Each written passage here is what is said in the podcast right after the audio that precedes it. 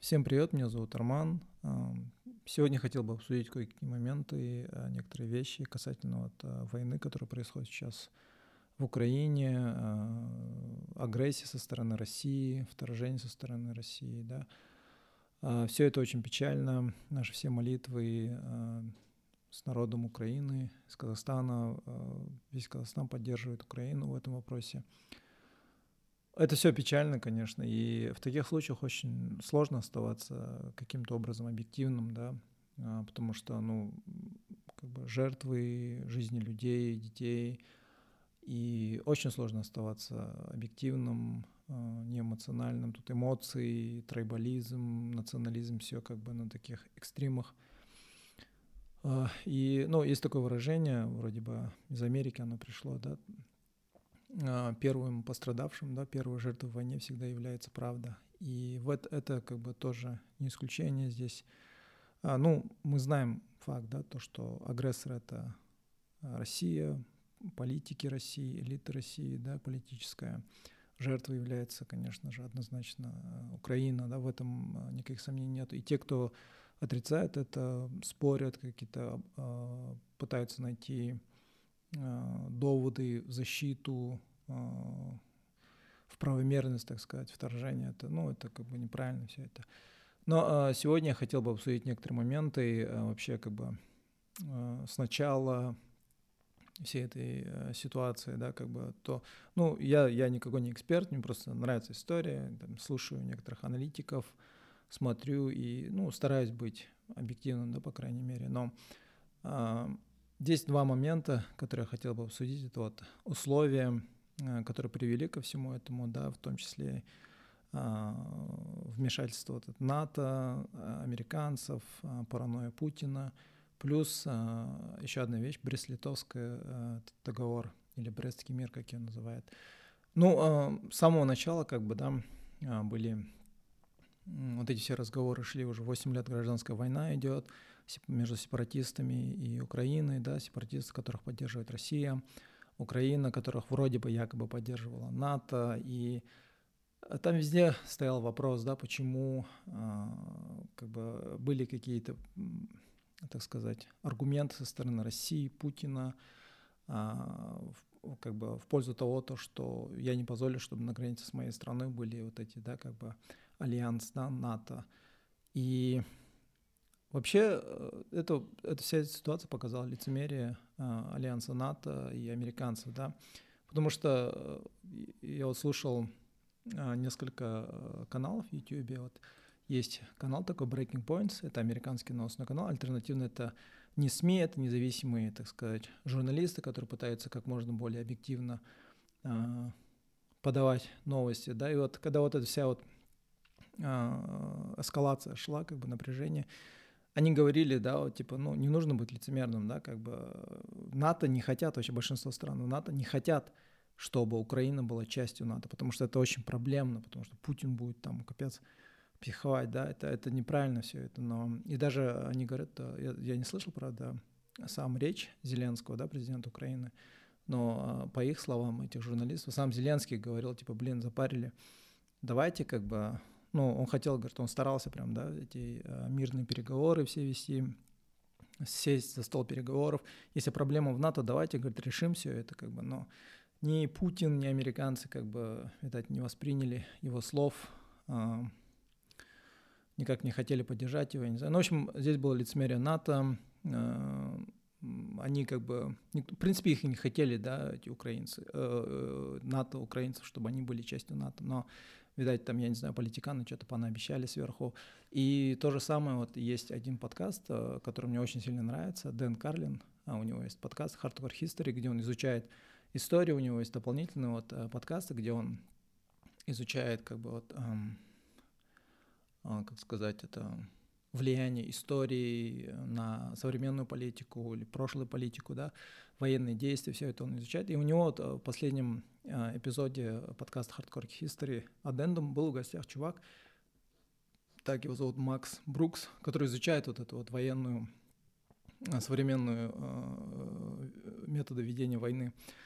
И как раз-таки это вообще вышло вот 6 февраля, и тогда он как раз-таки задал вопрос, как можно эту проблему решить, да, то, что вот сейчас вот напряжение в Украине, да, чтобы не было эскалации, нам нужно, говорит, в состав НАТО, и он конкретно однозначно сказал, Макс, нет, говорит, мы не хотим, чтобы Украина была в НАТО, короче.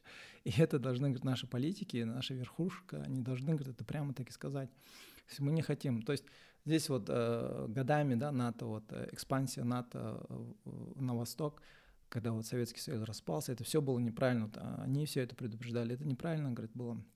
Они считали то, что с концом Советского Союза то все закончилось, да, типа больше нету вот этого вот э, духа национализма, да, в России, вот это вот э, гордости, что ли, но они, говорят, забыли то, что это народ, который, говорит, в свое время там, ну, подняли огромную революцию, да, там свергли э, царскую Россию, потом Советский Союз распался, говорит, вы, ну, нельзя, говорит, недооценивать этих людей, но НАТО они все недооценили, они все, как бы сказать, толкали, да, границы НАТО все дальше на восток, на восток, и тем самым создавали условия для паранойи Путина, да, то есть и еще есть несколько моментов, которые создали вот именно э, части э, условий, которые помогли, можно сказать, паранойю Путина, да, но, э, как говорят вот эти вот журналисты Breaking Points, они говорили, то есть, если, говорит, раньше у Путина был какой-то аргумент, да, типа то, что он говорил, типа, типа НАТО, держитесь подальше, да, от России, не надо, не лезьте в Украину, я вам этого не позволю, да, как бы, возможно, это был бы какой-то разумный аргумент, говорит, да, но его последняя речь перед тем, как он начал вторжение в Украину, и они анализировали его речь, они говорят, они, он не начал, говорит, ни с НАТО, ни с каких-то там вопросов безопасности для России, для страны. Он сразу, говорит, начал там говорить о том, то, что а, Ленин совершил ошибку, что э, создал вот этот Брестский договор, да, э, договор Брест-Литовский. И э, эти журналисты говорят, что здесь как у Путина не то, что, говорит, у него амбиции, да, все думали то, что он хочет обратно восстановить э, славу СССР, да, нет, говорит, он вообще, говорит, он еще дальше идет, он вообще хочет восстановить славу э, имперской России, да, то есть и э, во времена, когда Эстония, Латвия, Финляндия была частью Российской империи, да, он говорит, вот это метит. И его речь, в принципе, это и показывает, говорит, да. И, но вот первое, да, условия, которые создали, э, как бы помогли, ну, как бы подпитывали паранойю Путина. Вот э, в Твиттере, сейчас сохранил, в Твиттере у меня были а, здесь был один такой тред, а, где говорилось о том, то, что а, про биолаборатории, американские биолаборатории на Украине.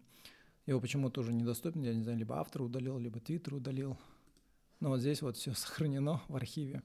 И э, в этом треде чувак, короче, он показывает, где в, Ки- э, в Украине находятся американские биолаборатории. То есть биолаборатория это как в Ухане, да, вот в Китае, где изучали коронавирус и откуда, скорее всего, потом и вышел э, коронавирус, да. И это, говорит, эксклюзивно а, э, биолаборатория, которая спонсируется Департаментом безопасности США. И эти говорит, лаборатории находятся в Одессе, Венеции, Ужгороде, Львове, три штуки, в Киеве три, в Херсоне, Тернополе и возле Крыма и Луханска две возможные локации, Харьков и Михайлов. Ну, а, опять-таки, это чувак, который, я не знаю, в интернете сидел, что-то копал. Возможно, это не, неправда, но он тут все ссылки дает, да, то есть э, на самом сайте э, американского э, посольства в Украине, у них есть, э, у них есть статья, они написали, да, то, что у них есть программа по уменьшению э, биологической угрозы, да, что они типа якобы изучают там всяких вирусов, чтобы лучше защититься от а, всяких а, биоугроз, да. И дальше вот он тут приводит то, что Владимир Путин и а, Россия, ну, дипломаты да, России, они поднимали эти вопросы, то, что а, есть а, то, что вот американцы изучают всяких опасных вирусов, а, создают биооружие на границе России, типа, типа займитесь этим. Это еще было вот в августе 2021 года, да. Советник Путина говорит, то, что США разрабатывать биологическое оружие на границе с Россией. То есть были все эти предпосылки, да, были все эти моменты, которые а, создавали вот это вот, а, капали на паранойю Путина, да, можно сказать. И ну, а здесь он говорит, что у них были хорошие причины, в принципе, да, так думать, потому что а, вот они же говорят, да, вот в, в этой статье, то, что Путин, э, российские политики говорят, то, что американцы разрабатывают биоружие, да, но американцы говорят, нет, это все конспирология, да, и они говорят то, что вот а, а Россия, это вот в самом начале коронавируса, да, в 2020 году, США обвинила Россию в том, что э, Россия распространяет конспирацию насчет коронавируса э, и то, что этот коронавирус был разработан в Ухане, там, что это биологическое оружие ЦРУ, да. Долго это считалось конспирологией, но сейчас это считается основной версией, то, что э, коронавирус был разработан действительно в Ухане, в лаборатории, которую спонсировали американцы. Там очень много писем было, те же breaking points. Они как раз-таки э, в своих видео, вот у них есть, в своих репортажах говорили об этом, да, а, там, э, короче, попросили имейлы Фаучи, там все было по Фаучи, Питер Дазак, они, Фаучи там был директором этого института, который спонсировал эту лабораторию, то есть там непосредственно увлечение а, есть вовлеченность американцев, да, эти же американцы, которые потом говорили то, что у России а, паранойя, они там верят в конспирологию, что это а, коронавирус, это не в тему, да, но как оказалось, это было правдой, да, то есть и здесь он как бы спекулирует, я не знаю, но он говорит то, что корреляцию такую проводит, то, что якобы вот взрывы в Украине, которые происходят, они именно происходят в местах, где находятся эти лаборатории, да. Вот такие дела. И, ну, это не только, да, то есть он здесь как бы наверняка а, проводит параллели, то, что Путин, возможно, действительно действует в рамках защиты да, своей страны, но опять-таки, да, возвращаясь к анализу слов Путина, мы знаем то, что ну, у Путина явно, явно есть какие-то а, имперские амбиции, да, вот потому что договор вот Брест-Литовский, да, вот, ну, вот, а, дальше вот в новостях, да, вчера вот ночью это было буквально Россия пригрозила Финляндии, в некоторых местах говорят еще и Швеции, то, что будут военные последствия, если они решат а, вступить в НАТО, да, то есть конкретная угроза, да. Теперь Брестский мир, что это такое, да, ну, я про эту тему тоже таки узнал из э, Breaking Points, там один из ведущих, он вообще фанат истории, любит истории. Брестский мир — это так называемый сепаратный мирный договор, подписанный 3 марта 2018 года — в городе Брест-Литовск. Я сейчас читаю с Википедии для тех, кто слушает. А, представителями Советской России, центральных держав, обеспечивших выход РСФСР из Первой мировой войны. То есть это был договор, который э, заключили Ленин и тогдашние представители а, Советского Союза с Германией, да, и я так понял, они отдали вот эти вот э, страны которые тогда входили в часть, да, это были Финляндия, Польша, сейчас дальше почитаем. И получается, таким образом а, а, Ленин гарантировал, что они выйдут из Первой мировой войны. Заключению Брестского мирного договора предшествовали соглашения о перемирии на Восточном фронте и мирная конференция, проходившая в три этапа с 22 декабря 1917 года. А, на первом этапе недавно пришедшие к власти большевики, впервые вступив в международные переговоры, пытались склонить правительство стран Антанты к заключению всеобщего мира, основанного на принципе без аннексии и контрибуции, и получили формальное согласие центральных держав с таким подходом. На втором этапе, последовавшем за провалом планов достижения всеобщего демократического мира и началом внутрипартийной дискуссии о возможности подписания сепаратного договора, советская сторона стремилась к затягиванию переговоров, используя их для ведения агитации – за общую мировую революцию, тогда как власти Германской империи потребовали признать их право на оккупацию территории Польши, части Прибалтики и Белоруссии. 10 февраля, после заключения Центральной державы отдельного договора с представителем Украинской Центральной Рады, советская делегация во главе с Троцким заявила о прекращении войны и одновременно об отказе от заключения мира. Вот так вот. Okay. В общем, а, вот такой вот был договор. А, территориальные потери, давайте почитаем. В исторической литературе существовали расхождения по точным потерям территории бывшей Российской империи в результате мирного договора. Так Павлович писал, что уступалось 707 тысяч квадратных верст или 4% общей территории. Так здесь не говорится, да, но в общем, я слышал где-то то, что э, согласно этому Брест-Литовскому договору в состав Российской империи тогда входила и Финляндия, но, в общем, они, типа, отказались от этого. Тоже так, давай проверим сейчас. Может, я ошибаюсь, действительно, наверное.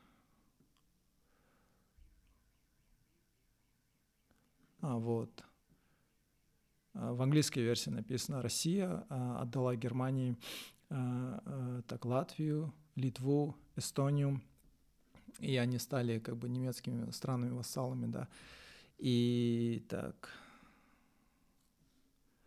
также провинция Карс в Южном Кавказе отдала Османской империи и признала независимость Украины. Вот такие дела. И, в общем, такие вот э, обиды у Путина на Ленина, да, то, что Ленин в свое время отдал все эти страны, которые он считает по праву российский, российской землей.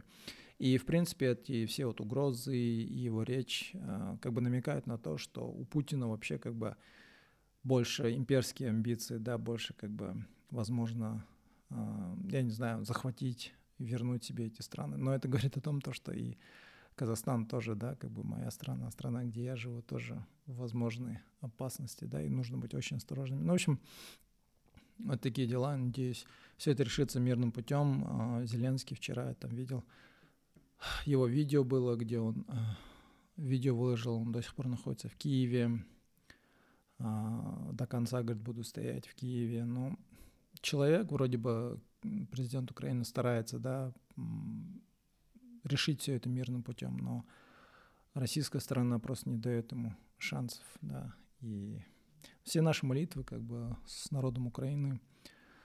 Вообще как бы цель моя была то, что показать вообще, что во всем виноваты политиканы, да, что это политические игры, НАТО, американцы, Россия, э, там все, все, все они как бы замешаны в этой теме, и за это страдает простой народ. Все на этом. Всем спасибо. Пока.